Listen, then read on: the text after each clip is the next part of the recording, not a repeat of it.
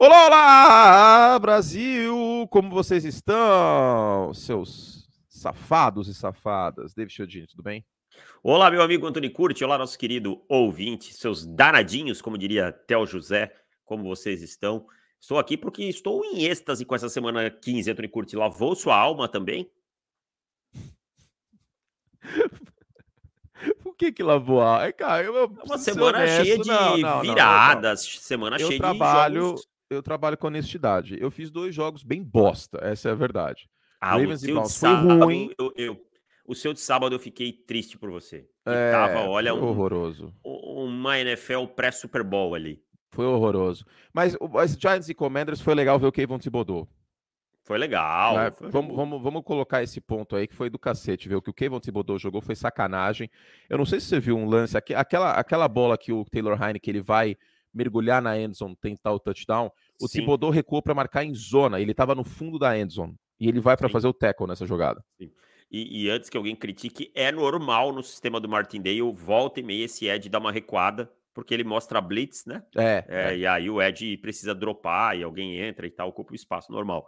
Mas é, ele faz o tackle, foi uma partida maravilhosa, né?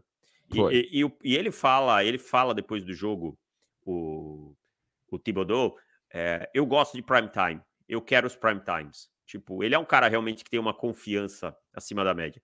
Óbvio, não fez um primeiro ano espetacular, teve lesão e tal, mas é um jogador aí para os Giants aproveitarem durante um longo tempo. É, se ficar saudável, tem tudo para, é, enfim, ser um, um dominante mesmo, né? E acho que foi um jogo também para pagar a, a impressão, talvez, que se tinha de que ele era preguiçoso contra o jogo terrestre. E, cara, tem jogada em Oregon que ele era, sim, preguiçoso contra o jogo terrestre. Eu fiz acho que uhum. dois jogos de Oregon, inclusive no, no college na, na, temporada passada, e tinha umas jogadas que ele ficava meio paradão assim na linha com o jogo terrestre desenvolvendo. Eu tô vendo outro Kevin Thibodeau com um motor 100%, mas eu não tiro, eu não, eu não bato tanto, porque o Miles Garrett tinha esses momentos em Texas A&M também. É, e tem outra coisa, você joga dentro da sua responsabilidade. A responsabilidade às vezes é, é fazer o stand para dentro, é controlar um gap e tal e você tá tomando muito bloqueio duplo, chega um momento que seu motor não aguenta, cara. Por mais que ele seja bom, ele não ah, aguenta. Ah, sim. É. Eu acho essa questão do motor um tanto quanto superestimada. Ah, ele tem um motor muito forte. Tá, mas e as ferramentas atléticas? O Chase Winovich, meu Deus do céu. Uma época, meu Deus, o Chase Winovich, ele tem um motor, mas o que mais ele tinha a oferecer? Quem não, lembra vamos, do Chase Vamos abrir um parênteses, vamos abrir um, vamos abrir um parênteses. Torcedor dos Patriots, vamos conversar. Vamos fazer um acordo aqui, nós vamos assinar um tratado eu e você. Um eu, tratado, adorei essa palavra. Eu, você e o Davis, vamos parar de hypar jogador superestimado? Meia boca. Por favor. Porque você, torcedor dos Patriots, se frustra depois. Quem, quem se ferra, quem fica triste depois é você. Pare de criar expectativas surreais em Chase Vinovich, em jogadores limitados, que todo mundo vira e fala que é limitado, e vocês ficam hypando esses caras como se eles fossem deuses, e eles não são. O Chase Vinovich é um baita exemplo.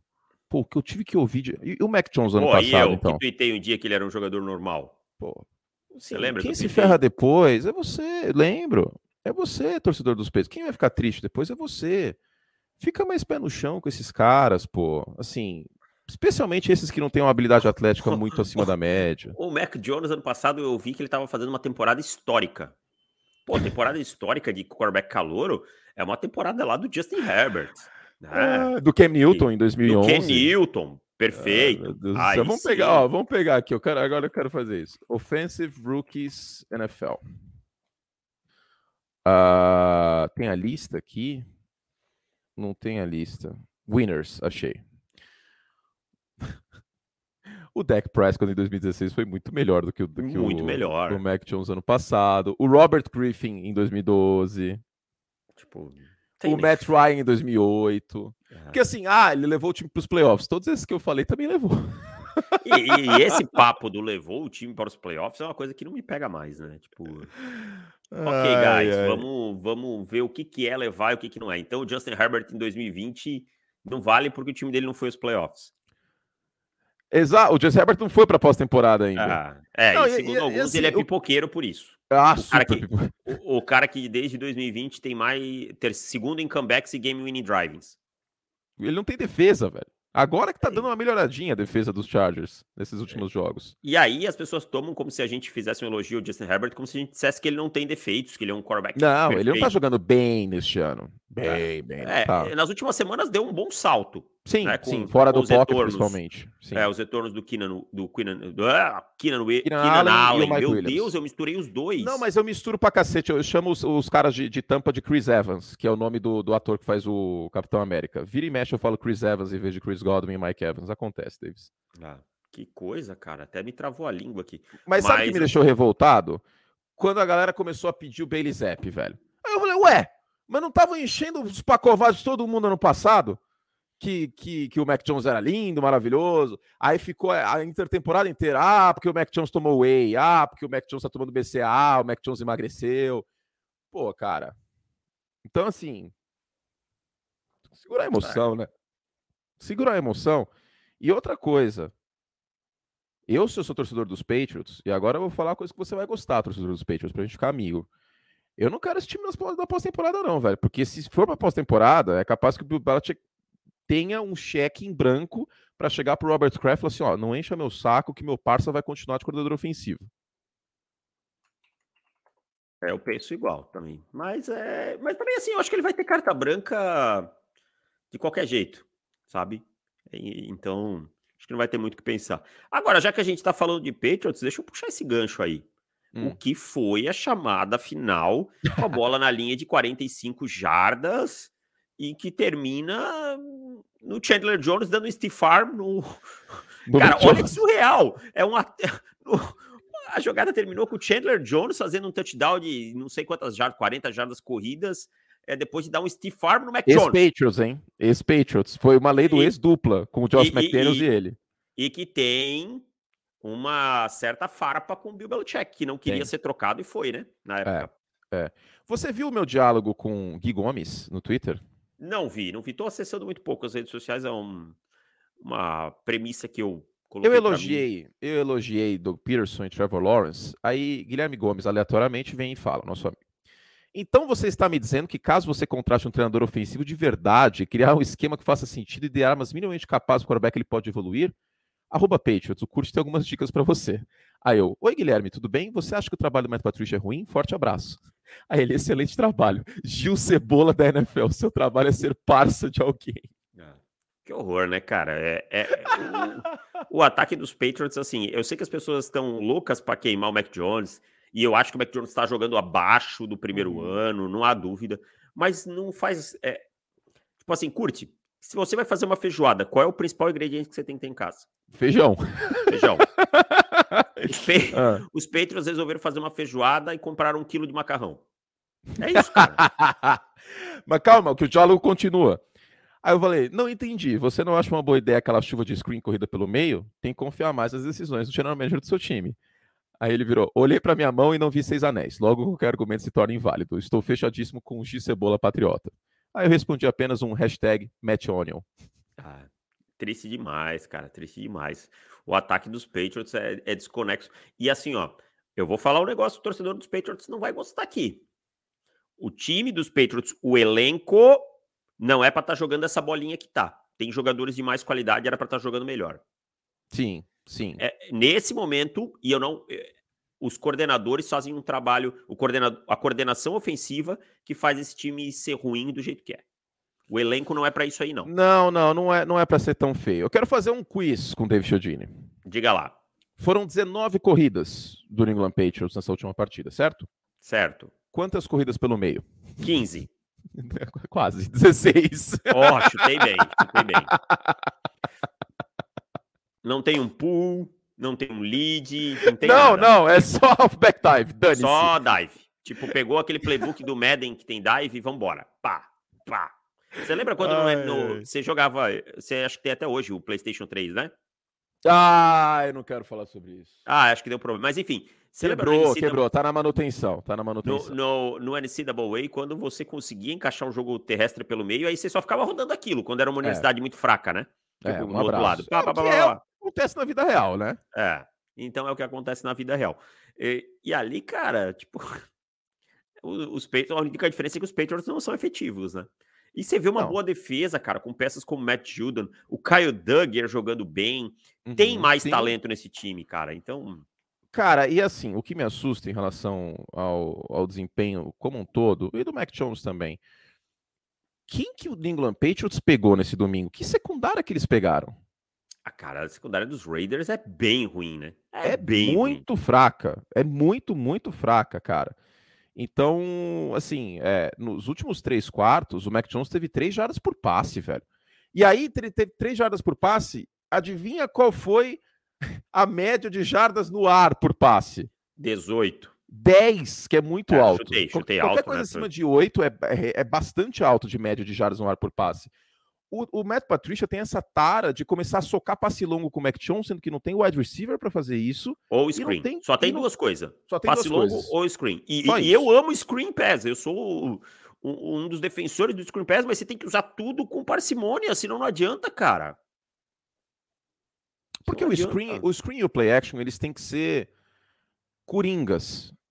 Exato, é ferramenta, não é. Não, não pode é, ser. Não é o feijão com arroz, é o acompanhamentozinho ali, cara. É o, é o, é a guarnição. Confiante, exato, é um purezinho de batata. Você socar screen do jeito que o Matt Patricia faz, não tem como, porque aí fica manjado, a defesa tá esperando e é tackle atrás de tackle na linha de scrimmage.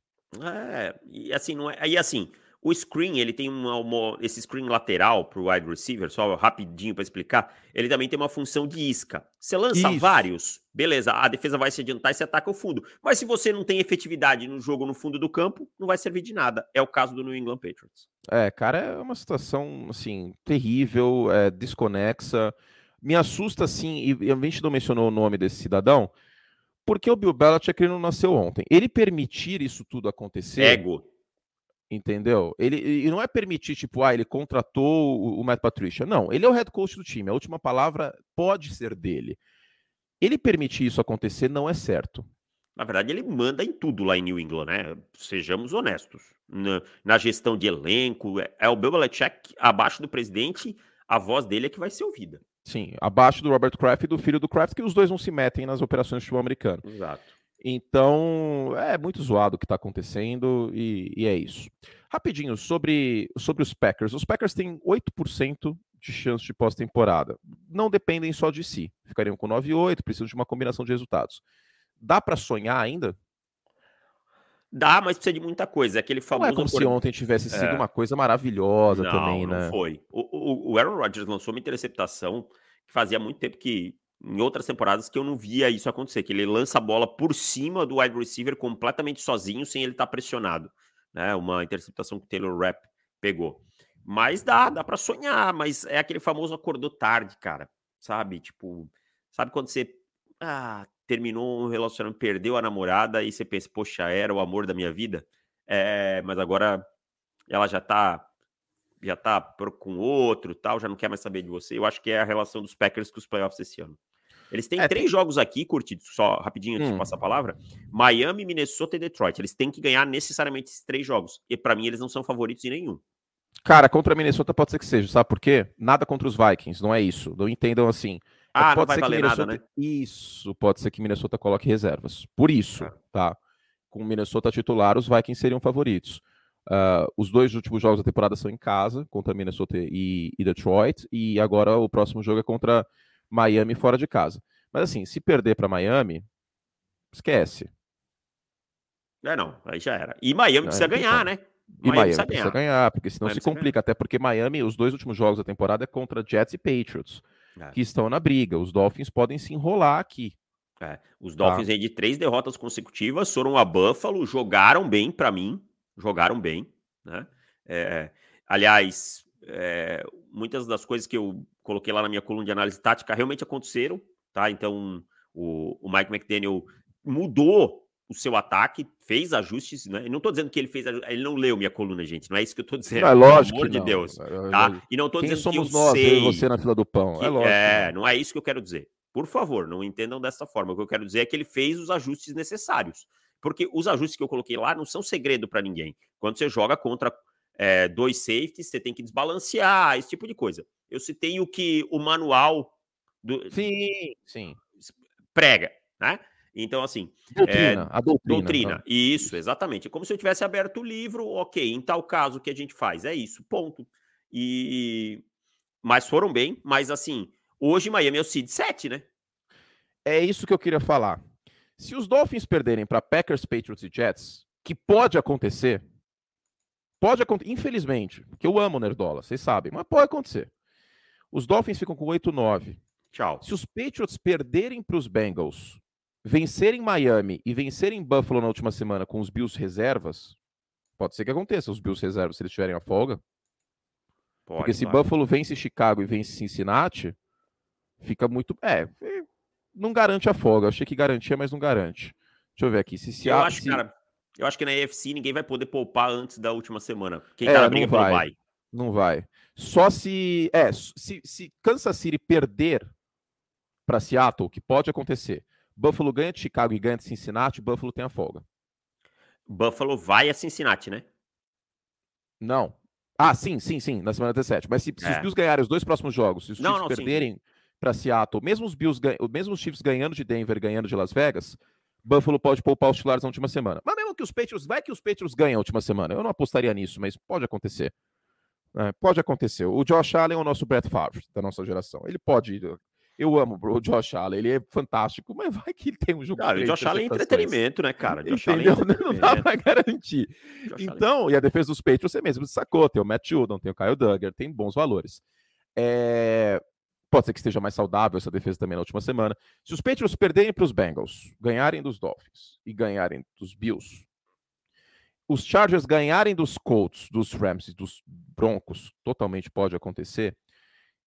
Os Jets vencerem os Jaguars, os Seahawks e os Dolphins, e os Dolphins perderem para Packers, Patriots e Jets, os, os Dolphins estão fora da pós-temporada. E pode ser até um cenário um pouquinho menos pior, assim, tipo, Dolphins vencem os Jets na última semana. Os Dolphins ainda estão fora da pós-temporada. Então, não é fácil a situação, porque vale lembrar, são quatro times para duas vagas. É Chargers, Dolphins, Jets e Patriots para duas vagas. Porque, cara, os Ravens não vão perder todos os jogos que faltam os Ravens têm Atlanta, Pittsburgh e Cincinnati no, no calendário. Eles não vão perder para os Falcons e para os Steelers. Desculpa, não, não vai acontecer. Joga não, em casa. Não. não vai. Os Ravens têm 9-5. E a defesa dos Ravens, diga-se, porque infelizmente nesse, nesse lixo de ataque que o Greg Roman inventou, e nessa negligência bizarra que a diretoria inventou, que eu amo a diretoria dos Ravens também, tá? Mas essa diretoria dos Ravens, a negligência com a posição de wide receiver é beira o ridículo. De, depois a culpa é do Lamar, né? Ah, porque o Lamar é ruim. Ah, porque o Lamar não passa a bola. Vai passar para quem, irmão? Olha esse corpo de recebedores de, de, de Baltimore, que coisa horrível. Ah, é, mas ele, nenhum free agent quer ir para lá. É, porque não dá para trocar a escolha pro wide receiver, não, né? Ah. Não, não, não. É negligente. E assim, o Harbaugh tem, tem muito muita culpa no cartório também, né? Abraçou o Greg Roman e ficou. E essa semana elogiou o Greg Roman de novo e Sem tal. Condições. Ó, chegou no teto desse ataque tá? O, o, teto do Greg Roman já foi. Sim. Eu vi um dia um torcedor de São Francisco, e, e, me desculpe quem é, eu gostaria muito de dar o crédito, mas eu não consigo me lembrar quem é, faz bastante tempo, falando o seguinte: o Greg Roman foi exatamente a mesma coisa com o Colin Kaepernick. Ele, ele chegou num teto, ele não conseguia inserir mais nada no ataque dele, ele não é. conseguia mudar, tá? E aí alguém de Buffalo falou a mesma coisa, né? Foi, foi Buffalo, né, que o Roman trabalhou. Sim, foi. Sim, com o Taylor Taylor tal. Isso ele chega num ponto que ele não consegue, é daquilo ali para baixo, sabe? Só que esse ponto não é o suficiente para esse time dos para esse time dos Ravens dar o próximo passo. Quando você tem um quarterback como o Lamar Jackson, que é inumeramente mais talentoso que o Colin Kaepernick, sabe? Então, é, é, o Harbaugh tem muita culpa no cartório. Eu amo o John Harbaugh. Acho ele um ótimo gestor, um ótimo treinador tá? Nesse momento estou vendo o Tom passando aqui, mas é, cara, não não dá. Você precisa uhum. modernizar isso aqui, você precisa ter alternativas. Tom tá aqui agora. É, cara, vou fazer um rapidinho nosso querido merchan da, da Veiga Bets. Temporada da NBA tá pegando fogo. Tem rodada de Natal agora, inclusive vários jogos aí na, na ESPN no sábado. E temos o broker da Veiga Bets. Como funciona? Seguinte, eu sei que tem muita gente que gosta de apostar nos jogos, etc.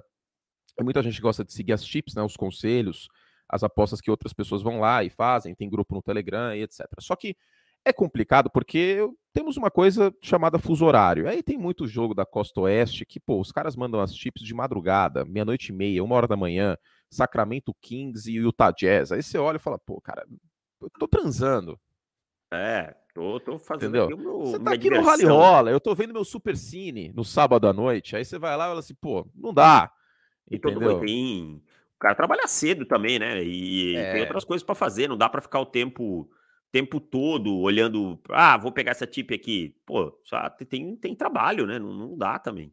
Exatamente. Então, a nossa querida Vega Bets tem a solução para esse problema, né? Como funciona? Você faz um depósito inicial lá e tem planilha, tudo controladinho, tudo bonitinho, tudo organizado. Um abraço para o nosso querido Vini, que é nosso parceiro, inclusive que tem uma operação muito organizada na Vegabets. Não é só ele, é uma empresa, tem o pessoal da planilha, tem outros chipsters, etc, etc. Eles vão lá e aplicam essa grana nas apostas, está tudo planilhado, que venceu, que perdeu, o lucro 50 é 50-50, é a taxa do eu sei, David Chiodini. Já diria o grande Capitão Fábio. E aí você não tem trabalho nenhum, cara. Não tem trabalho nenhum. Só ir lá, pá, depositar, se você quiser tirar também você tira, sem estresse, não tem enrolação.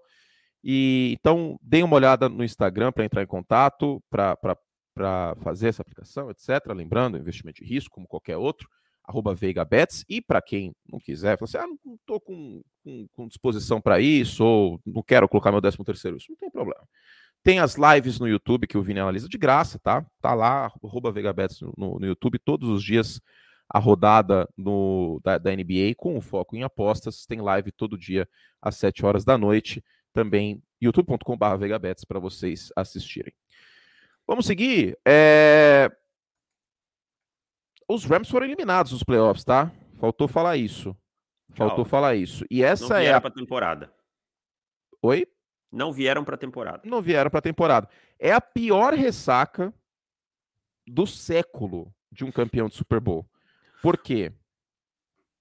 Faltam três jogos ainda na temporada e os Rams já têm a mesma quantidade de derrotas que os Broncos de 99. Com um porém, os Broncos em 99 perderam um quarterback Hall of Famer. O John Elway aposenta depois do Super Bowl de 98, vitória contra os Falcons. Aí é outros 500. Tiveram os 6, Rams, 10. Cara, os Rams, todas as apostas que eles fizeram deram errado. Os seus principais jogadores baixaram de nível e ainda tiveram um caminhão de contusões. É um ano tenebroso dos Rams, assim. A gente já viu o McVay com um ano bem ruim pós-Super Bowl, né?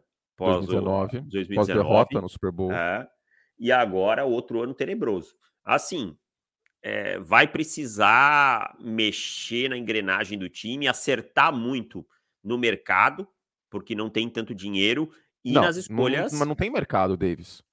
Como assim? Eles não têm cap para isso. Ah, mas sempre vai ter um, um free agent barato, essas coisas assim. É, é, é. aí que é o ponto que okay. eu digo que tem que acertar. Caras que componham o elenco e, e produzam acima do que se espera, né? E, e no draft nas escolhas que eles têm que é para baixo, né? Que é dia 2 e dia 3, vão ter que acertar muito, não vão poder se dar o luxo de pegar Tutu Atwells da vida, porque senão vão ter mais um ano complicado. Tutu Atwell. Nem no Madden eu consegui deixar o Tutu Atwell render, coitado. Ó, é... Os Rams têm escolha 35 esse ano. Milagre, hein? Uma escolha de, dia, de segundo round. É porque Duvido eu acho que, que é... termine lá. É, então, é, é, assim, pode ser que é, pode ser que eles desçam e acumulem escolhas na segunda rodada também, né? É. É, eles têm muitas compensatórias esse ano. Eles têm uma, duas, três, três escolhas de quinta rodada e três escolhas, quatro escolhas de sexta rodada. Que situação dos Rams, hein? Mas é o que você falou, foi uma tempestade perfeita. O quarterback machucou, um monte de lesão na linha ofensiva. É, Jalen Ramsey, eu não sei quem é mais. O Aaron Donald não está jogando em nível de elite como em outros anos. Então, o jogo terrestre também flopou a temporada inteira, basicamente. Temporada inteira flopou. Sim, sim, sim. Então... A linha então ofensiva foi trágico, né, cara? Tipo, eu acho que tem uns caras jogando lá que nem o McVay conhece. Exatamente. Então, em meio a tudo isso, é, 4-10 de campanha. E outra coisa, já tava todo mundo hypando o Baker Mayfield de novo? Calma aí, pô. Cara, o Baker Mayfield, ele precisa primeiro saber se ele vai ter emprego no que vem. É, então, então, calma, gente. Tipo, espera uns 3, 4 jogos pra, pra, é, para se empolgar dessa forma, senão. Sim, não faz sentido. E, e é isso. Ah, é dane-se é... Baker Mayfield também. Tipo, essa é a verdade. É, ele, foi, ele, foi, ele, foi, bastante pressionado ontem.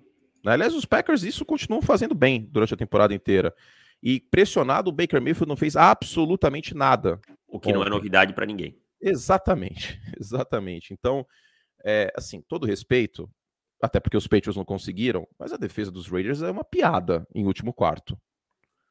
Tá? E, e diga-se que teve passes bem interceptáveis do Baker naquele último quarto. Poderia ter sido outra história a, a reta final contra, contra Las Vegas naquele Thursday night. Mas enfim, é, teve sua coragem e tal, a gente elogiou, mas eu não, não daria as chaves da minha franquia para o Baker Mayfield. Se o, se o Brian Debo der a chave dos Giants para o Baker Mayfield, por exemplo, o Brian Debo tem que ser internado. Não, não. Eu prefiro eu ficaria hoje, eu, hoje, óbvio que eu, eu prefiro o Daniel Jones. Eu prefiro o Daniel Jones. Pelo menos sabe o playbook que cuida da bola. Você sabe quem que é o Baker Mayfield? Quem? É um Taylor Heineke sem Air Jordan. Exato. E, e com uma escolha de prim, primeiro, uma escolha de é first pick, né? Primeira, primeira, escolha, primeira escolha geral. geral. no currículo. Ponto. O Baker Mayfield não vai te dar consistência e consistência é um fator extremamente subestimado na posição de quarterback. Pelo amor de Deus, um cara que joga dois jogos bem, entrega três wins. O Dak Prescott sofre de consistência. É Sim. o que eu falo. O Dak Prescott não é um quarterback melhor por inconsistência. Todo jogo, e, e já que a gente tá com a pauta meio livre aí, vamos, vamos, vamos embora. O Dak Prescott, é, a última interceptação colocar na conta do Dak Prescott é sacanagem, né? O Noah Brown não, cai com a dá bola. Dá pra colocar um pouco, sim. Ele, ele ah, lança a bola não. todo desequilibrado, Davis. Aquela situação mas, em prorrogação, mas a bola tem que proteger tá, a bola melhor. Mas a bola tá na mão do Noah Brown. Quando o Noah Brown cai, ele joga a bola para cima. Ali não, não sim, tem. Também. Mas, mas vale primeira... lembrar, mas vale lembrar que a chamada também não foi das melhores, né? Naquela ah, situação. Tudo bem. Mas a, para mim, colocar aquela ali na conta do deck não faz sentido. Não, não mas é a só na conta dele. Mas eu acho que ele ah. tem que proteger a bola melhor na prorrogação. Mas ali ele fez o que ele tinha que fazer. Ele entregou a bola na mão do seu wide receiver em condição dele receber. E ele jogou a bola para cima. Mas no tempo regulamentar, todo jogo da temporada tem uma interceptação idiota do Dak Prescott. Sim, isso todo isso. temporada idiota. Inegável. E, e, aí, isso é inconsistência. O Dak ele tem jogadas que ele tá a mil por hora, sabe? Aí de repente ele vai a menos dois. Aí ele vai a 150. Ele vai cara, enquanto ele continuar sendo inconsistente assim, ele não vai dar o passo para ser um quarterback de alto nível. Hoje ele é um quarterback bom, de alto nível não. É aquilo que eu já falei algumas vezes, que o Dak Prescott ele consegue a proeza de ser o quarterback mais subestimado e superestimado da NFL, ao mesmo tempo. Ah, então é isso, cara. É, tipo, sei lá, é, é, tem que ser muito mais efetivo, tem que cuidar melhor da bola. Cuidar melhor da bola é uma coisa que também precisa ser mais bem feita por vários quarterbacks. Ó, oh, o Daniel Jones, Daniel Jones tá tendo tá cuidando bem da bola. Isso, tá mas isso a um custo, porque queira ou não, você tem uma moeda. Claro, perfeito. Você pode, você, você pode ter um quarterback renda fixa que vai te dar pouquíssima rentabilidade ou você pode ter um quarterback, tipo, arrisca mais, só que ao mesmo tempo você corre mais riscos.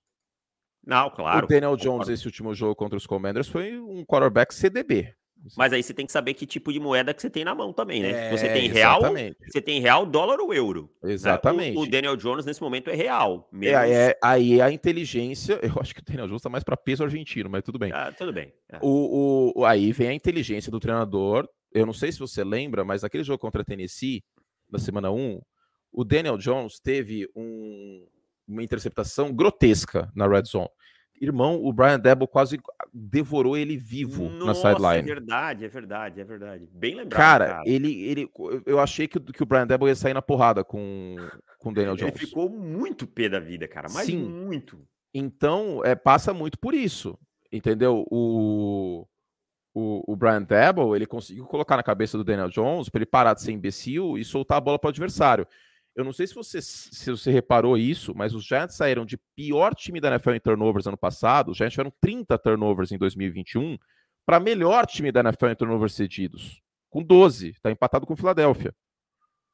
É cara, verdade, você sair cara, de pior time em turnovers para melhor, alguma coisa aconteceu. É, isso tem dedo do treinador. Sim. Tem dedo do treinador. Ah, Essa é uma temporada que está expondo, positivamente falando, a palavra expondo, o... a capacidade dos treinadores, dos bons treinadores. A gente está separando neste ano os bons treinadores dos ruins, assim, com, com uma clareza muito grande. Eu queria fazer uma observação muito importante. A gente já bateu muito nesse cara, mas, e você agora pode falar com, com mais clareza sobre isso, daqui a pouco você fala, eu vou falar isso aqui e fazer o merchan. Mas o Zach Taylor e o Luan Narumo, coordenador defensivo, mas também o Zach Taylor, em segundo tempo, temos que tirar o chapéu. O Cincinnati Sim. Bengals volta outro time em segundo tempo, e isso passa muito pelos ajustes. Daqui a pouco o Davis fala sobre, porque ele comentou o jogo, inclusive. Mas só rapidinho, lembrando a vocês, infelizmente acabou a nossa promoção no Pro Football para assinar o site com é, R$ 6,90 no mensal tal. Mas isso não significa que o site esteja caro para assinar. Muito pelo contrário, certo, Davis? Certíssimo. Segue um preço é, baixíssimo, né? 9,90 no mensal. 9,90 você não compra um misto quente hoje em dia direito, né?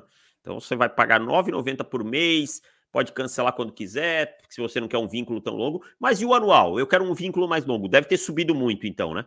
Não, no anual não subiu praticamente nada, tá, gente?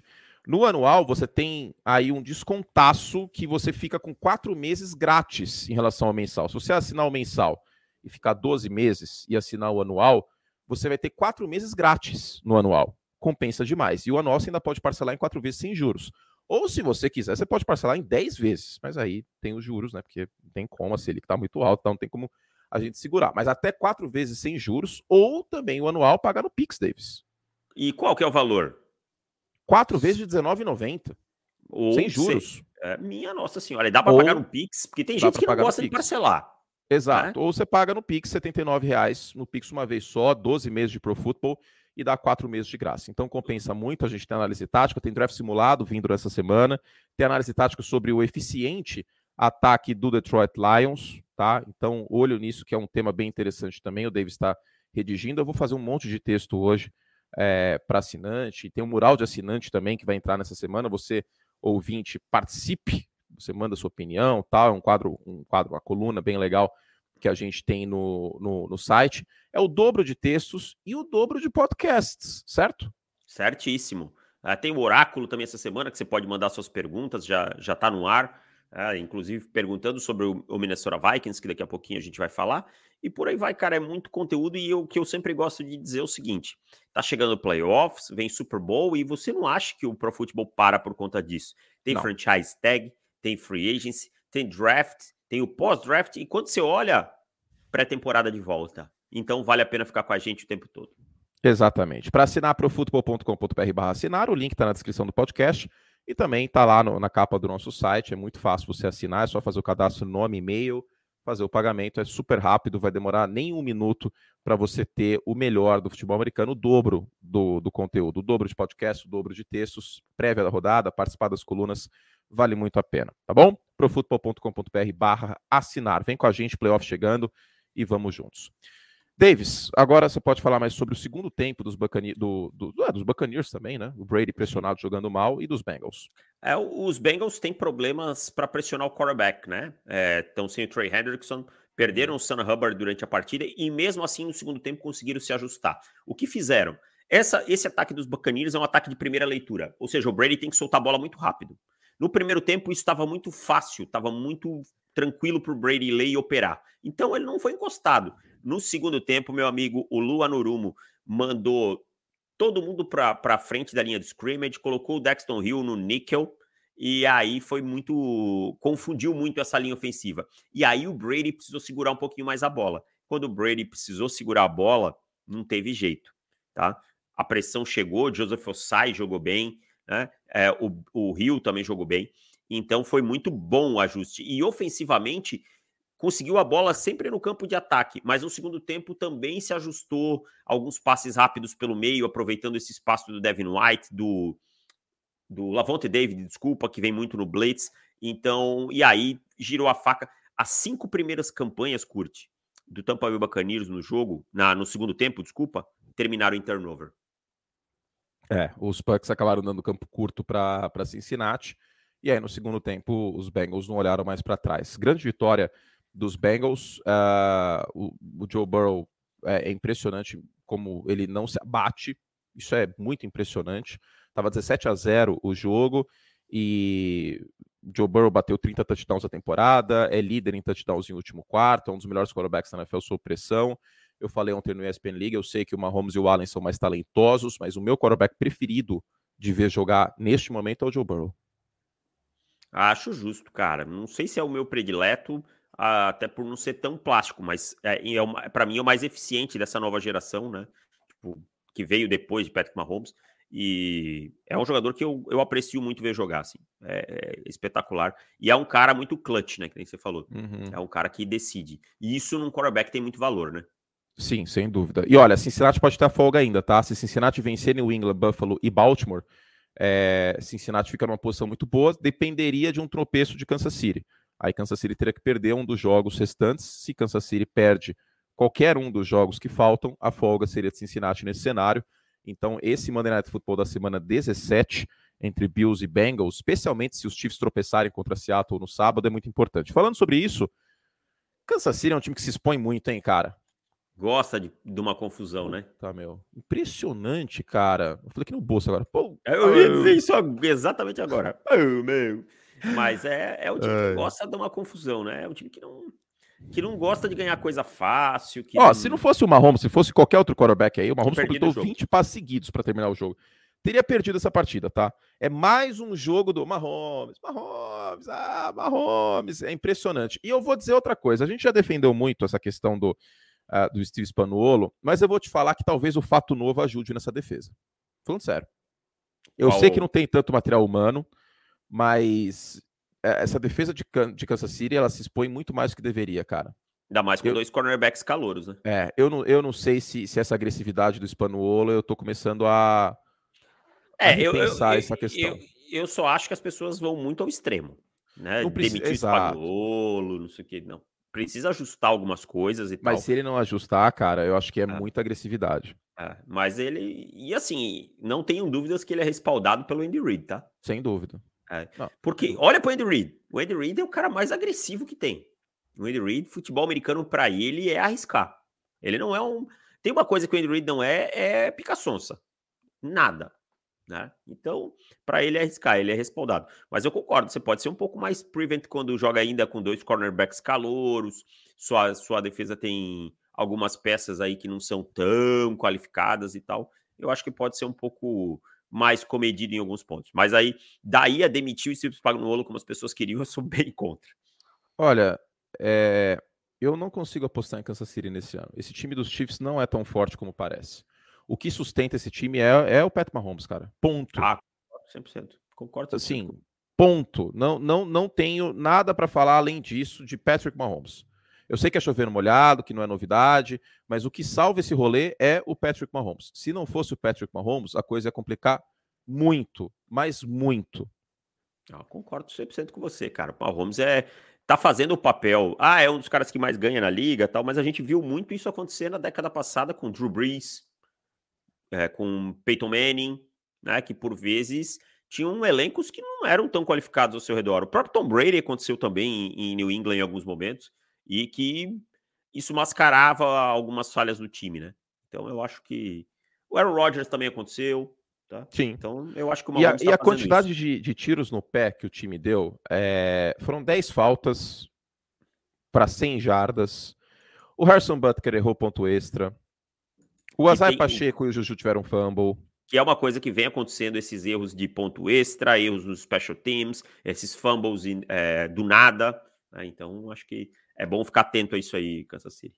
É, é uma, é uma quantidade de tiros no pé, de, de problemas que, que não deveriam acontecer, que me deixam, assim, um tanto quanto preocupado, porque isso pode acontecer na pós-temporada e você vai afunilar e o Mahomes não vai estar jogando contra um quarterback qualquer do outro lado. Provavelmente ele vai estar pegando um Justin Herbert, vai estar pegando um, um Josh Allen, um Joe Burrow, e digo mais, eu vou falar baixinho. Existe uma chance de termos Kansas City e Los Angeles Chargers nos playoffs, e é a cara desse time dos Chiefs eliminado para os Chargers na pós-temporada. É a cara dos Chiefs. Para aí os Chargers, todo mundo pensar que vai e eles perderem para um time que Perfeito. Que, que eles são favoritos por oito é. pontos, assim. É Os Chargers vão lá e perdem, tomando 726 jardas terrestres. Exatamente. Deixa eu abrir a Playoff Machine para fazer essa conta. Nossa, cara, se isso acontecer vai ser muito bizarro. Lembrando que os Chargers perderam os dois jogos para os Chiefs, mas foram por dois, por três pontos, hein? É, por quatro pontos e três pontos, se eu não me engano. E o Travis Kelsey arrebentou com os dois jogos. Aham. Uhum. Então, assim, é, existe uma chance muito forte. Não, e outra coisa, existe uma chance também da gente ter Baltimore e Kansas City na primeira rodada. E, e ou, ou, tem um Cincinnati Bengals e Baltimore Ravens também. Tem uma. Cara, essa AFC vai ser espetacular na pós-temporada, cara. Tenho, tenho uma, tô com um, um pressentimento que essa AFC vai ser espetacular na pós-temporada. Ó, se a gente for. Eu abri a playoff machine aqui e eu simulei ela, tá? Eu não coloquei o que eu acho que vai acontecer. Por ranking ofensivo, no, na simulação, a gente teria folga para Buffalo e Filadélfia, Baltimore em Kansas City, Miami em Cincinnati, Los Angeles Chargers em Jacksonville. Os Jaguars venceram o primeiro, o primeiro jogo entre esses dois times, mas o, o Justin Herbert estava com a costela toda quebrada, toda lascada. Ah, não, é Do outro lado, Filadélfia com a folga, Giants e Vikings. Aí ah, eu sou Vikings. Eu tenho minhas desconfianças com os Vikings, mas ah, não acho que os Giants teriam um time então. para vencer. É. É, Detroit e São Francisco, eu vou te falar que eu não sei o que aconteceria, viu? Ah, o problema de Detroit é parar o jogo terrestre de São Francisco. É, tem isso, mas essa defesa está pressionando cada vez mais o quarterback, mais de 30% nos últimos sete jogos nessa campanha de 6-1. Não é só o ataque, não. E aí, Dallas e Tampa Bay, que tá meio que marcado na pedra que vai ser esse o, o confronto. Mas... E eu vou te dizer para Dallas, olha que surreal, desculpa te interromper. Surreal, para Dallas é o melhor cenário possível. Porque, Por porque Tampa Bay não corre bem com a bola. Dallas tem um problema enorme nas últimas semanas para defender o jogo terrestre. É, Quer fazer uma playoff machine aqui rapidinho? Vai lá, vai lá. A gente é só não pode sair semanas, desse podcast né? sem falar dos Vikings, né? Pelo amor é. de Deus, o torcedor vai matar calma. a gente. É, vai achar que a gente do... tá com, com gosto do time, vai começar aquela teoria da conspiração. Oh, meu Deus do céu, calma, gente. Tem podcast ainda pela frente, tem merchan pela frente também. Calmem. É... é... que são três semanas. A gente vai fazer playoff machine semana que vem. Semana que vem, né? Senão fica muito só. jogo. Né? É... Né? Senão é muito jogo, cara. Se não são Aí 32, 16, 16 vezes 3, 30. São 48 jogos, é muita coisa. Semana que vem a gente faz, que são 32 jogos, dá para fazer. Fala sobre Minnesota. A é, Minnesota é um time difícil de é entender. A Minnesota, agora você falou. Ah, Minnesota. Minnesota. Minnesota Ou que nem o, o Augusto, falecido Augusto Liberato. Ah, verdade. Gente, Minnesota. Olha! É, Minnesota é um time difícil de entender porque ao mesmo tempo é louvável e é maravilhoso ter uma virada como essa, que foi a maior virada da história da NFL. Kirk Cousins jogou muito no segundo tempo. É um time que saiu de oito derrotas em jogos de uma posse no ano passado para 10 vitórias, 10-0 em jogos de uma posse para este ano. Mas é um time que a gente tem que ter desconfiança também por conta disso. Porque se você for pegar o saldo de pontos do, dos Vikings, vou fazer uma conta aqui. Eu estou abrindo os Não, é standings. É, é, é, um time que é assustador como vive na montanha russa. E assim, isso faz com que o time tenha desconfianças ao redor, cara. Não tem como. É... Não tem como você confiar numa equipe que tá tomando 33 a 0 dos Colts. Olha, olha que coisa louca. O saldo de pontos de Filadélfia é mais 143. De São Francisco é mais 128. De Dallas é mais 125. De Minnesota é 2. Mais dois. Baltimore tem saldo de pontos melhor. Baltimore. O time que tá fora da, da região dos playoffs que vai ter saldo melhor. Sabe o que eu falei ontem no League? Eu falei, se você exclui o rótulo dos times, os uniformes, e pega as últimas semanas, Jacksonville e Minnesota, para mim, é a mesma coisa. Sim, sim, sim. Os Vikings. O, o, os Inclusive, o saldo de pontos dos Jaguars é melhor, tá? É mais é. seis. Os Jaguars estão jogando pegar... bem, Tem, tem um, uma fórmula foi desenvolvida pelo Bill James no beisebol, é, que é a expectativa pitagórica, que chama, que é o que é o teorema de Pitágoras, você coloca pontos marcados de um lado, pontos sofridos do outro, e aí é, você tem a estimativa de vitórias de um time. Eu vou pegar aqui para o futebol americano, eu tenho que achar aqui, papapá, vamos ver. Os Vikings têm quantos pontos marcados? Tenho que precisar achar isso. Você consegue ver para mim enquanto eu abro? Eu, deixa eu abrir aqui o nosso querido Big Data. Vê aí para mim. Você quer saber quantos pontos os Vikings anotaram na temporada, é isso? Isso, pontos, pontos marcados e pontos sofridos, enquanto eu acho a calculadora. Já vou abrir aqui. Só O Minuto está calculando aqui. Teams. Tá abrindo. Os Vikings anotaram. Minnesota anotou 351 pontos e sofreu 349. Quantos jogos tem? São 14 partidas. Vamos ver. A campanha, a campanha dos Vikings era para ser 7-7. na, na, as estimativas pitagóricas aqui. Onde é você tem essa calculadora? Ah, no Google, acabei de, de, de achar. Ah, você coloca tá. pontos marcados, pontos sofridos. É, inclusive, não, não, sei se você lembra, no, no cabeçalho da, de hum. cada time do Football Outsiders Sim. aparece isso em relação à temporada anterior. E geralmente, quando um time supera muito essa estimativa, no ano seguinte ele tem uma, uma, uma queda de rendimento, tem uma regressão à média. Porque é muito insustentável. Gente, assim, é muito insustentável isso que está acontecendo. É muito insustentável. Isso não acontece. Um time ter 10-0 em jogos de uma posse.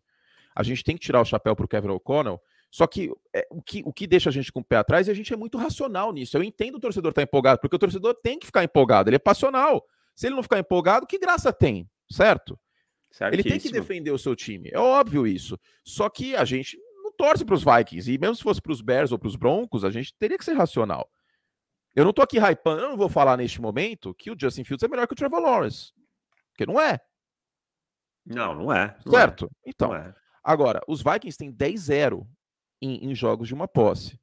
Se a gente for pegar, eu vou até abrir aqui, por, é, por temporada, e voltar até dois, 2000, não, vamos voltar, era Super Bowl aqui, 1966.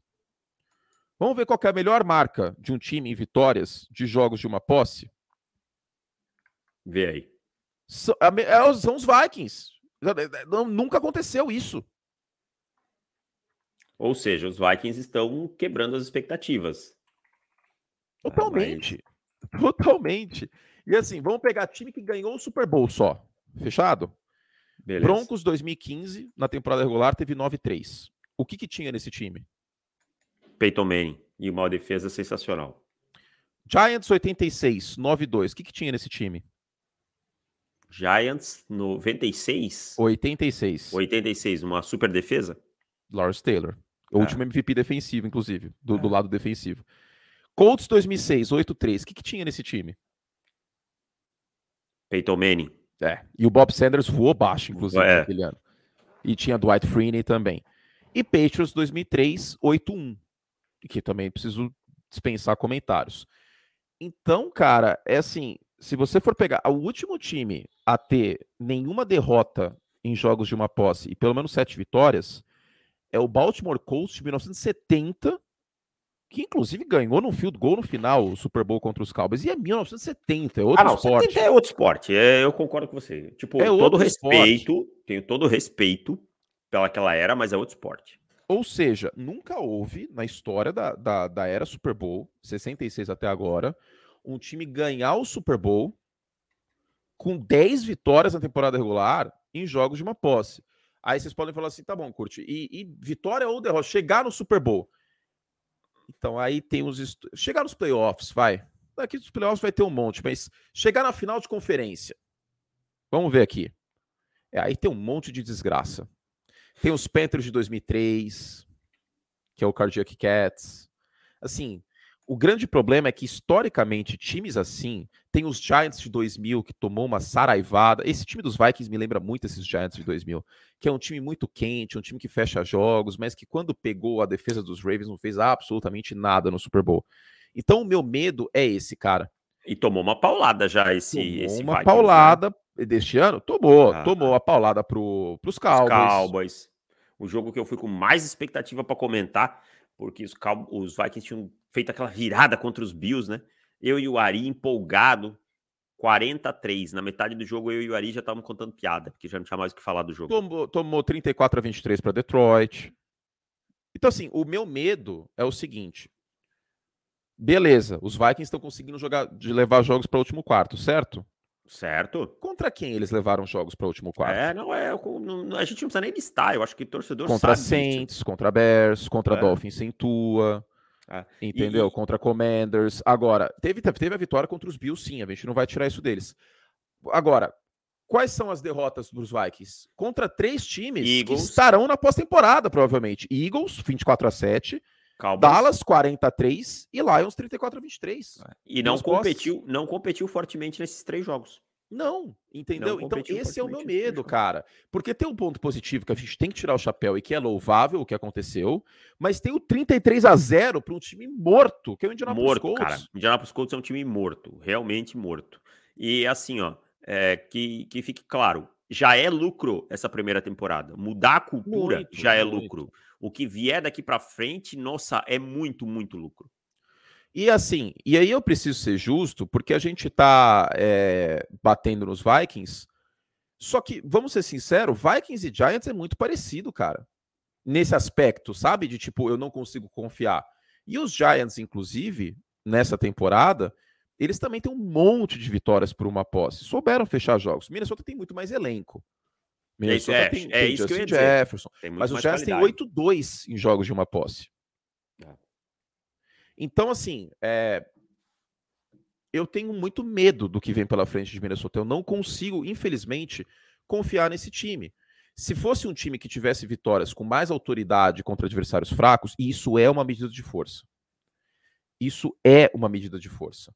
Porque isso evita o susto. E aí, o meu problema, a minha questão é a seguinte: nos playoffs, como que vai ser os três primeiros quartos? Porque para ter um quarto período disputado, o jogo tem que estar tá empatado ou uma posse. Será que vai estar tá assim?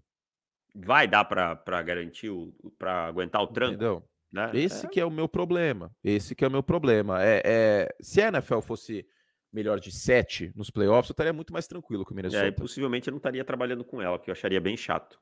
É, eu, eu, confesso que, que tem seus prós e seus contras. Não, mas, mas eu é acho gostoso. que beisebol, né? é gostoso. É, hum, porque, não, é tipo... gostoso, é gostoso, porque aí você tem a diferença dos arremessadores, aí tem não, jogo de pé. mas é não, gostoso isso. Mas na NFL não, tem que ser jogo de eliminação simples mesmo. Exato, não tem como. Se os caras já chegam totalmente quebrados, né? Os caras já chegam totalmente quebrados no final da temporada. É. Imagina você fazer dois, não, três confrontos. Não tem como, cara. Não tem, tem como. como. O, mas... o futebol americano ele é muito peculiar. Não tem coisas que não tem muito o que fazer. Mas é isso. É, infelizmente eu não consigo confiar no, no, no Minnesota Vikings para playoff, porque Pode ser que tenha que acontecer de Minnesota ganhar três jogos na pós-temporada por uma posse. Tipo, isso vai acontecer? Eu acho que não. Entendeu? Eu, eu não vejo os Vikings hoje como um time de Super Bowl, com todo respeito. Não, eu, eu acho também que, não. Eu também. Que pode chegar, pode, pode acontecer. Tudo pode acontecer. Tá? Mas eu não vejo os Vikings como um time de Super Bowl. Eu vejo, por exemplo, o Philadelphia Eagles, São Francisco 49ers e até o Dallas Cowboys na frente nessa NFC. E na AFC tem pelo menos quatro times na frente. Ó, vamos pegar aqui. Eu abri. Quais times venceram o Super Bowl tendo três vitórias na pós-temporada em jogos de uma posse? Vamos ver se os Vikings eles conseguem ser parecidos com algum desses? Manda bala. Vamos lá. Rams do ano passado? Não. Não. Os Rams do ano passado tinham muito mais talento na defesa. Até porque os Rams do ano passado foram ter um jogo de uma posse contra os Cardinals depois que eles basicamente. É, nem, considera, é, nem conta, na verdade, né? É. Dolphins 72 também não conta, é o único invicto campeão do Super Bowl. E, e outro esporte também, como você sempre fala. Broncos de 97 também era um time muito mais talentoso. Trevor Davis comeu todo mundo com farofa e fritas naquele ano. Exatamente. Talvez os Patriots de 2001, mas porque não era um time assim tinha uma defesa muito forte. Extremamente talentoso, mas aquela defesa eu acho que tinha mais talento que essa do. E, e, e, daqui a pouco eu vou falar sobre isso, mas. Quantos anos de cadeia o Rodney Harrison pegaria se ele jogasse hoje? Nossa, cara, ele ia ser multado toda semana. Toda mas o Harrison semana. não tava nesse time. Ele não é de, não. de ah, 2000 não, ele, ele é da segunda. Ele é da segunda. É, ele vem depois. É o Lauren é, Meloy. Ele vem mas de qualquer forma a menção é muito válida porque o Rodney Harrison era um absurdo. Ele vem do San Diego Chargers, né? Isso, exatamente. Giants de 2007 também é completamente fora da curva o que aconteceu aquele ano. E Packers de 2010 também veio do White Card e o Jay Cutler deu uma bela de uma ajudada nessa. É. Ou seja, para resumir, você vai os Vikings para ganhar o Super Bowl nesse ano vai ter que ser um time histórico. Existe essa chance, a gente não vai tirar isso deles. Mas é que a moeda vai ter que cair para cima muitas vezes. E ah, eu acho cara... que o torcedor pode se apegar a isso. Não, tem que mas... se apegar, né? Se o torcedor não torcer, ele vai fazer o quê? Exatamente. É tipo, é tipo eu vendo o Corinthians quando tinha aquele time com Léo Natel, não sei quem, jogando contra o Palmeiras. Eu me apegava, não, dá para ganhar, faz um gol, segura, contra-ataque e o Carilli bota oito cara na frente da linha, eu torcia, mas eu, a chance de ganhar era pequena. É, basicamente o, o Minnesota Vikings é o Corinthians do Carilli. É. Mas não fala assim que o meu coração por Pepe é Carilli é que, é que, é que o Corinthians do Carilli não tomava é, não, não é que aí era 1x0, né? 40, é, então. O Corinthians do Carilli não teria perdido pro, pro Dallas Jamais. Cowboys. Aliás, se o Carilli de 40 a 3. O Carilli fosse treinador de qualquer seleção aí, a, a, seleção brasileira, inclusive, jamais teria tomado aquele gol na prorrogação. Não, de forma Talvez não tivesse né? feito nenhum gol. Né? Ia estar tá, tá o Carilli na defesa junto, ia estar tá jogando junto, com 12. Dando bicuda pra frente. Ai, ai. Bom, é isso. O Minnesota tem suas virtudes, eu não vou tirar isso deles, mas meu grande problema é que se você for pegar é, esse ataque, tirando Justin Jefferson, uh, não é algo assim, tipo. Sei lá, não é algo extraordinário, sabe? Não, não, não. É um time. É difícil se apegar a esse time de, de Minnesota nesse aspecto. É. Não, fica. É, é um time que eu acho que é, é uma boa, é um bom primeiro passo para a construção. Tá? Mas faltam coisas ainda nessa trajetória aí. E aí tem esse ponto que a gente falou. Infelizmente, existe uma chance, até porque os Lions venceram um jogo e o outro eles perderam por quatro pontos, do dos Vikings serem eliminados na primeira rodada. E assim, nesse cenário que a gente pintou aqui, que é muito plausível, inclusive, vamos pegar aqui, porcentagem de vitórias, vai. É, se Minnesota passa na primeira rodada contra os Giants, Minnesota pega o seed mais alto. Desculpa, mas Minnesota e São Francisco eu não consigo apostar nos Vikings. Não, se passar, não. se passar, se passar São Francisco. E aí se Detroit vence São Francisco e passa Dallas, aí aí lascou, hein? É. É, Minnesota é um bom time, um time que está produzindo acima do esperado. Isso tem que ser destacado, mas Sim. o torcedor tem que entender que o que vier daqui para frente é lucro. É muito lucro. lucro. É muito isso, lucro. é isso. A minha, minha, minha posição é essa. Uh, e, e, aí o, o, meu problema é esse futuro divisional round, né, cara? Seja contra Dallas, seja contra São Francisco, é, é, é bastante complicado, né? É bastante complicado imaginar. E, e, mesmo uma final de conferência, porque quem que, São, quem que Minnesota vai pegar divisional em final de conferência? Dallas, Philadelphia e Dallas. São Francisco e Filadélfia. E São Francisco, né? É Exato, e tem duas derrotas contra esses times. E não jogou e duas derrotas, duas derrotas assim que não conseguiu competir, como eu falei, né? Sim. Mas é uma narrativa gostosa de acompanhar esse Minnesota Vikings, sabe? É um time que não, eu gosto sim, de ver jogar. Dúvida. Eu gosto de ver dúvida. jogar. É legal, porque a gente sempre espera jogos disputados e, e tudo é. mais no final. É, o Kirk Cousins está jogando bem no último quarto. Ele, o Kirk Cousins lidera a NFL em viradas no último quarto, inclusive. É, tá? É Neste ano. É. Mas... E ele, ele, desde 2020, acho que é o quarterback com mais viradas. Exato, mas de qualquer forma me preocupa a atuação, especialmente, não, não nesse final de semana, não necessariamente esse 33 a 0, mas a atuação contra Detroit me preocupou muito. A linha ofensiva foi dominada e a defesa jogou mal. Isso não costuma ser uma boa equação para pós-temporada. Né? É isso. É isso. Perguntas Perguntinhas de assinantes, sim. Mas antes avisar vocês, até postei no, no story aqui, divulguei. Temos um cupom para Esporte América, meus queridos, para presentear, inclusive, quem está ouvindo até o final nosso podcast aqui. O cupom é Natal, N-A-T-A-L. Que soletrar, eu adoro quando soletra coisas em rádio. Natal é o cupom e você tem 10% de desconto em tudo no site da Esporte América, esporteamerica.com.br. Vai lá, entra e compre. Tem coleção nova, tá? Divulguei lá no meu último story. Uh, Team Color chama a coleção, bem bonita, inclusive, camisetas coloridas, camiseta vermelha dos Chiefs, azul dos Bills, azul dos Patriots. Entrem lá, esporteamerica.com.br, tá na home do site e com o cupom Natal, que é por tempo limitado, deixa eu até pegar aqui até quando que é, para depois falar, ah, acabou o cupom, seu maldito. Deixa eu achar aqui, até 23 do 12, tá? Então hoje é 20, 21 quarta, 22, sexta-feira. Esse cupom é até sexta-feira, hein? Natal. 10% de desconto. Aproveita, viu? Aproveita, compra seu presente de Natal que ainda dá tempo, compra o presente do seu papai, da sua mamãe, sua namorada, namorado e tudo mais. Você, você por exemplo, que está ouvindo e fala, pô, meu namorado não sabe o que me dá de presente, ou minha namorada não sabe o que me dá de presente. Indica lá, fala assim, entra lá, sabe que eu gosto de um americano, esporteamerica.com.br tem cupom Natal. Usem lá para fazer suas comprinhas. David Chiodini, perguntas de assinantes? Vamos lá, umas duas perguntinhas, porque a gente é. tem muita pergunta. E é, aí você tem que, sabe, tem que né? almoçar, eu tenho que almoçar. É, uh, Derek Faria. Fome. Da mesma forma que está acontecendo no college, pensam ser possível mudanças de time entre conferências ou divisões? Não. Isso Não. só aconteceu no realinhamento, né? Seattle saiu da AFC foi para a NFC, mas para ter quatro times em, em todas as divisões. Não, não, vai acontecer porque as rivalidades estão estabelecidas e a NFL valoriza muito. No college isso aconteceu porque os contratos de TV entre conferências são distintos e tudo mais. Então, Tem mais liberdade, né, Curti? É, as, as, universidades exato. têm liberdade de fazer o que elas querem. É diferente da liga que tudo tem que ser aprovado. E, e eu não vejo a liga crescendo de 32 times, não. Acho que é o modelo ideal. É... Você respondeu, você apagou as perguntas do oráculo aqui? Sim. Que você respondeu? Sim. Tá, então. Só deixei aqui, né? uma né? que a pessoa nomina para você. Então eu deixei ali e depois a gente responde. Ah, ele colocou esse. Tá, tá bom, tá bom. Já vi qual é. É a do, do Chris Olave, né? Exato, exatamente. Tá bom. Uh, Luiz Gustavo, ele, ele, pede aqui. Eu comecei a acompanhar o draft a fundo nas últimas três temporadas, então seria legal se vocês, quando fossem falar de um prospecto, compararem com alguém do draft anterior. Ah, eu não gosto disso, eu prefiro comparar com alguém que está jogando na NFL hoje. Eu que é o que a gente já também. faz, inclusive.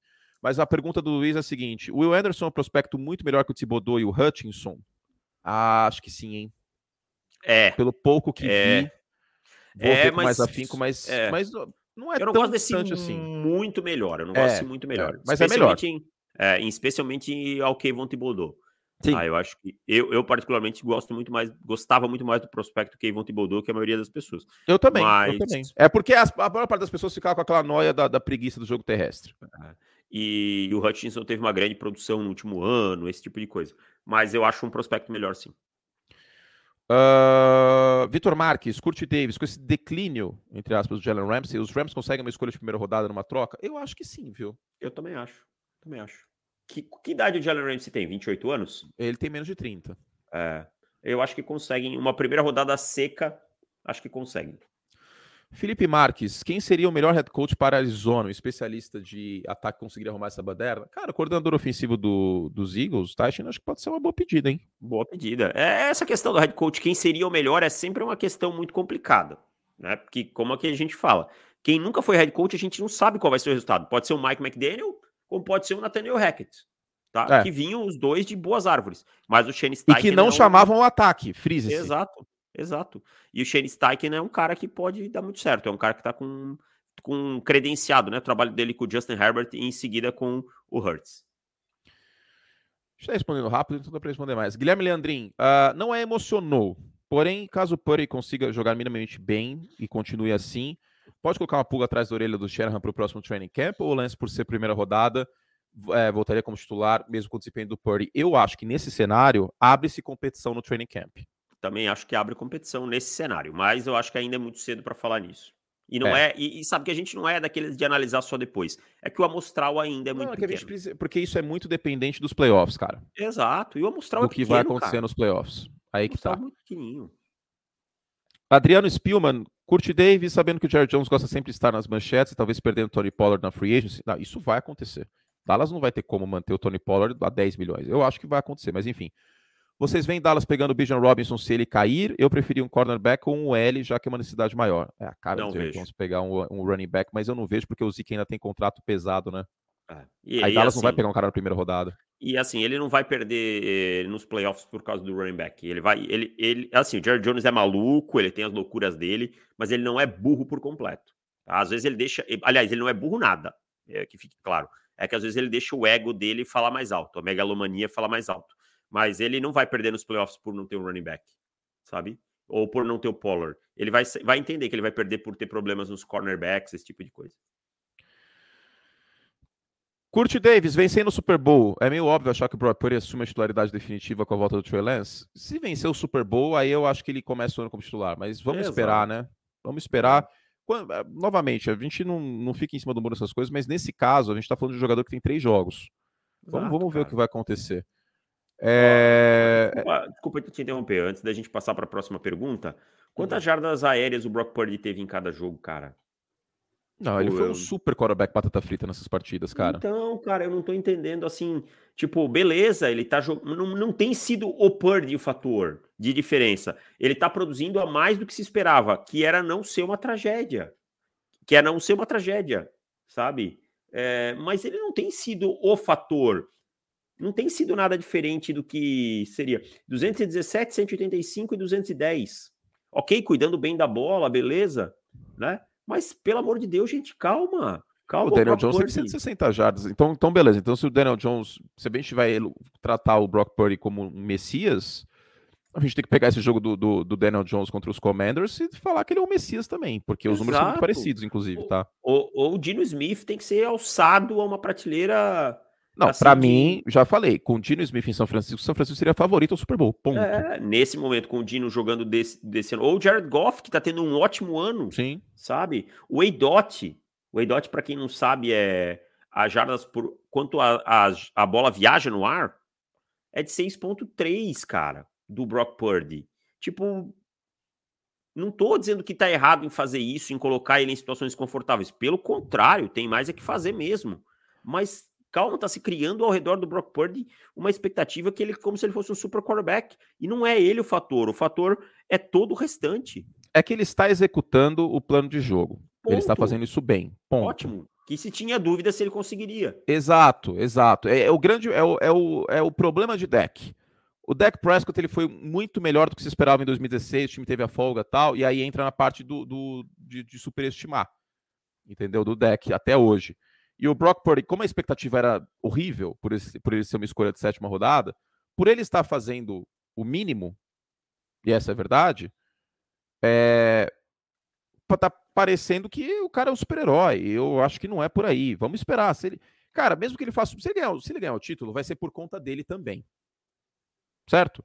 Aí certo. acho que a gente pode voltar ao, ao assunto. Guilherme 11, Curti Davis, alguma expectativa ainda sobre o Justin Ross? Cara, tanta lesão na carreira desse se menino. Ele ficar saudável. Tá ótimo. É, esquece. Eu, assim, tem, eu não, não tenho como falar porque precisa de um milagre para ele ficar saudável. E, e o Vitor Marques, ó, o pessoal tá, tá louco para esse assunto, hein? Esse draft vai ser legal. Curte Davis, qual time vai cometer a loucura de pegar o Bijan Robinson na primeira rodada, running back, lembrando? Olha, eu não sei qual time vai fazer, mas eu não, não me oporia. Não, eu lá, também. Não, top 10 sim. Sei lá, depois da 18, 19, Isso, o Philadelphia Eagles pegasse. Tô tranquilo, porque depende do time. Se o, se o time é, for a cereja do bolo e tal, tipo o Philadelphia Eagles, eu estaria bem ok com isso. Mas um time com outras carências pegar um, um, running back no top 15 é doideira, porque você pode pegar depois, né? A questão do custo de oportunidade. E para terminar aqui, as outras perguntas de assinantes a gente responde no podcast de assinantes. Para terminar com groselha. Janjo Lima. Uh... Curte Davis. Exímios especialistas em televisão brasileira. Qual é a morte mais triste de todos os tempos em novelas brasileiras? Uh, Comendador difícil, José Alfredo. Comendador? É, é. Morto pelo próprio filho no final da novela. Mas também a do senador em O Rei do Gado também é, é triste. O senador Caxias em O Rei do Gado é, é triste. É, é triste. triste. Tô tentando pensar mais aqui. E o Max em Avenida Brasil? Ah, o Max mereceu. Não, era, era meio vilão, né? Aí não. É. Max pagou muitas maldades. Ah, tem uma que é meio triste também, que é a, a Glória Menezes em, em, Próxima Vítima, que ela ajudava crianças carentes e tal, e ela é uma das vítimas da, da, da novela. É, pode ser, pode ser. Ela, tinha, ela era altruísta tal, pá. É uma morte triste também. Você finir? Fini, vou comer tô com fome. Ah, Jorge Tadeu também em Pedra sobre Pedra. Interpretado por é, Fábio Júnior, que fazia pipi lá e nascia a planta. Essa novela era bem doida, né? Bem doida, bem doida. Ai, ai, fizemos todos os que podíamos. Lembrando, você pode participar do nosso podcast mandando perguntas sendo assinante. Entra lá, 4 vezes de R$19,90. Baratinho, hein? Sem juros. profutbol.com.br barra assinar. Assine o nosso site. Beijo carinhoso para vocês. Obrigado, Davis. A gente volta com mais dois podcasts essa semana. Podcast com um tema qualquer, né, que a gente não sabe ainda e a prévia da rodada, além de responder as perguntas dos nossos assinantes queridos. Algo a mais? Só isso. Valeu, gente. Tchau. Tchau, gente. Um beijo carinhoso. Até a próxima.